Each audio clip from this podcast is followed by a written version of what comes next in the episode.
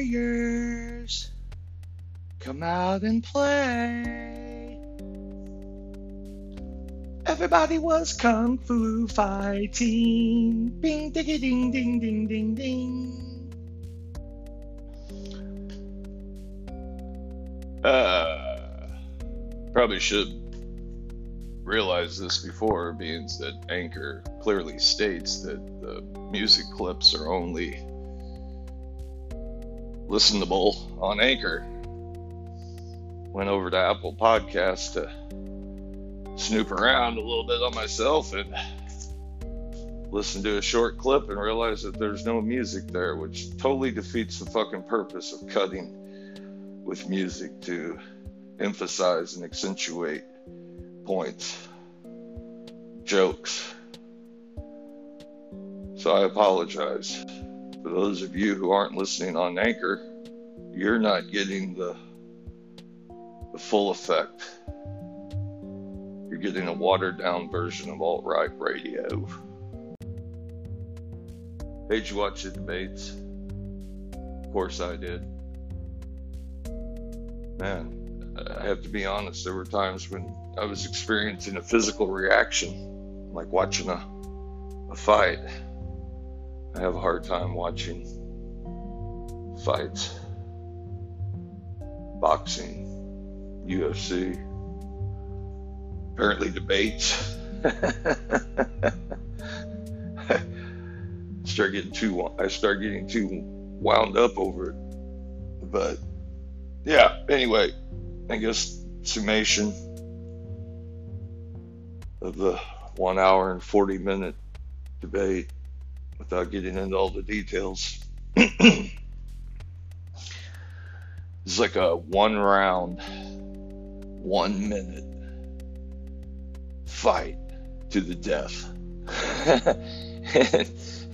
The bell rang and they came rushing at each other, met in the middle of the ring, and just both just started throwing wild haymakers, just windmills, both of them. Some punches connecting, others deflecting, some sometimes punching into each other's hands. just just full-blown balls out, crazy. And then uh you know, end of the round, ding ding. Referee brings him to the center of the ring, and there's Glass Joe standing there with uh, two black eyes swollen shut. Can't hardly see through him. Got at least blood running out of one nostril and maybe an ear, and then uh, missing a front tooth, with a big old smile on his face because he, because he's still standing. That was his goal, to not get his shit knocked out. And Trump's over there, uh, his hair's kind of fucked up. Yeah, that's the way I saw it. I mean, you know, it, it was almost, uh, there could be, there were elements of bullying on both parties, one being overt bullying, the other being covert bullying, which is Biden laughing and snickering and sighing into the microphone as the president's trying to speak, and, you know, then making uh, blatant lie, uh, statements, lying through his fucking, uh, you know, through that one gap in his tooth. His teeth, or the one's missing, lying right through that motherfucker. And then Trump would try to debate, and then he'd be cut off by the fucking moderator. You know, side note, this may seem odd to you, but I was in, I was on the high school debate team, and I was uh, pretty fucking good at it. But I wouldn't travel. I only debated when we had home events. And here's the thing with debate. I drew the opposing opinion a number of times and argued for a position that I didn't honestly believe in. But I debated with facts on the matter. That's critical. Being composed, presenting the facts as facts, undeniably, with authority. Okay, I actually, if I recall, and you know, this could be in a book or a movie I watched, but I remember winning some debates, arguing from the position that I didn't believe in, that I didn't support. So, you know, there's a method to it. There's also the, the position of the moderator, which is to present unbiased questions. I realize that, you know, it's a presidential debate and there has to be certain issues addressed, but those are supposed to be brought up by the debaters. So the, the moderator offers a position. Climate change. Could you could you address the issue of climate change? Could you address your position on climate change? And could you argue against your opponent's position of climate change? Mister Biden, you go first. Mister Biden argues his argument. His time's up. The, the uh, Mister Trump, the president, gets to counter-argue. Okay, and then there's the open uh, forum at the end where they get to have at each other, apparently. While, you know, um, what's his name? Matthews reminded me of Stan Van Gundy. Sorry, Jeff Van Gundy, when he was the coach of the um, of the Knicks, and they got into it. Uh, you know, when I actually watched N B A basketball, when there were men that played. And, um,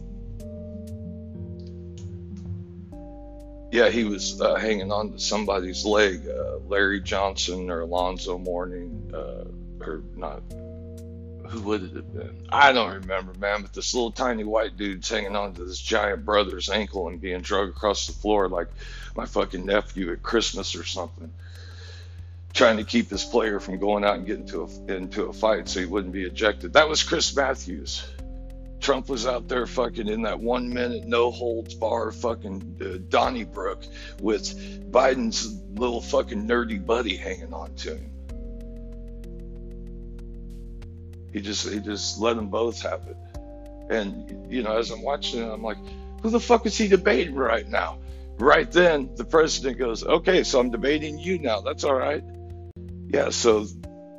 You know, it was obvious to me, it should be obvious to at least the uh, semi-functional uh, casual observer that it was, uh, it was, you know, at least it was two on one a number of times, especially when, uh, you know, Joe seemed like he was in trouble, kind of backpedaling a little bit, staggered against the ropes, and uh, yeah, the ref comes in and broke it up for some reason.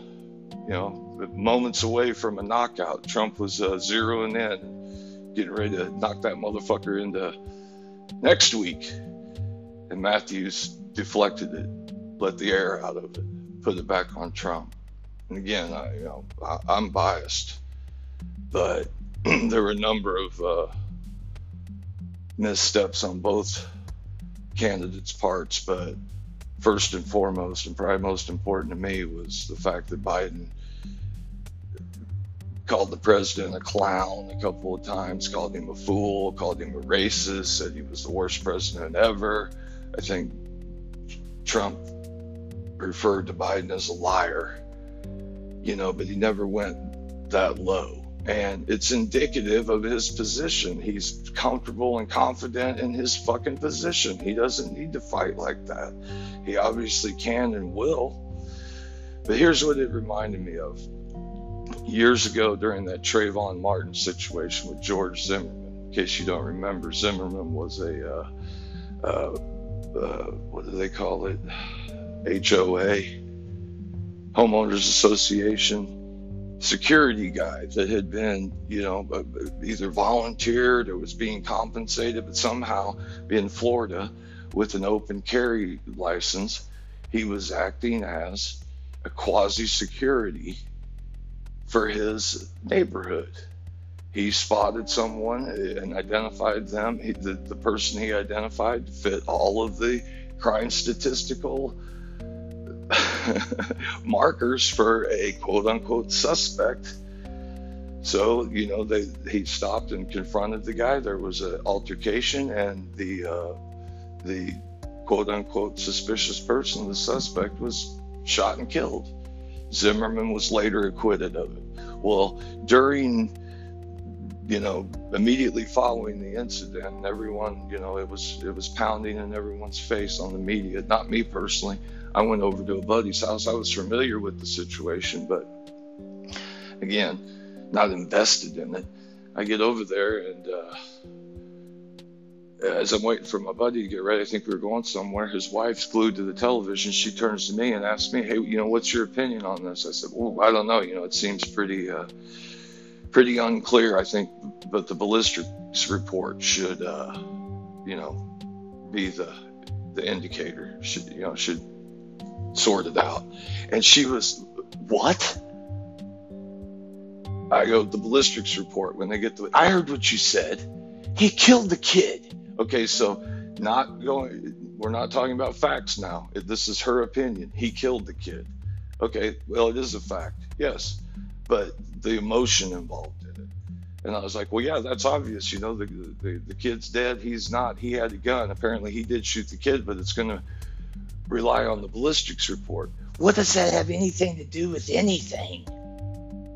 I go, well, it's real simple. I said, if there's gun residue all over the, or gunpowder residue all over the kid's chest, and all, and and it was a point blank range, and substantiates the fact that the guy was on his back getting his face beat in, and he pulled out his weapon and fired into his chest, and that's obviously self-defense. And it, but if there is no uh, gunpowder residue, then it indicates it was fired at a distance. So, you know, again, not knowing the laws in Florida, that could still be considered self-defense. But, you know, the, the one at close range, you can't argue that. And do you know what her response was to me? Of course you don't. She said, "You're stupid." That was her reply. She asked my opinion.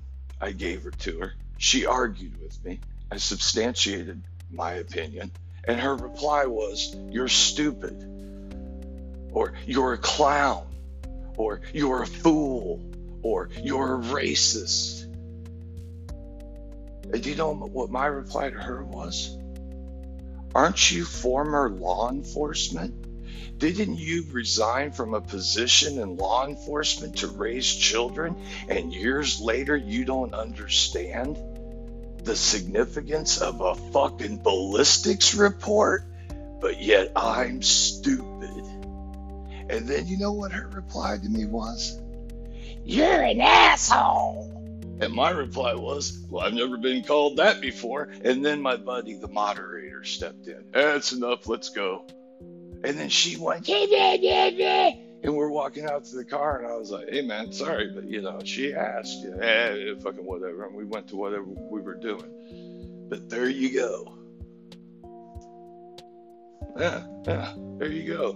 What more needs to be said other than Biden is a bitch? They got his fucking ass handed to him because he's in a fight that he can't fucking win, and he shouldn't be fighting. The only reason he's out there is because he's being propped up and uh, Trump's being held down. Period. Done. End of discussion. Carry on.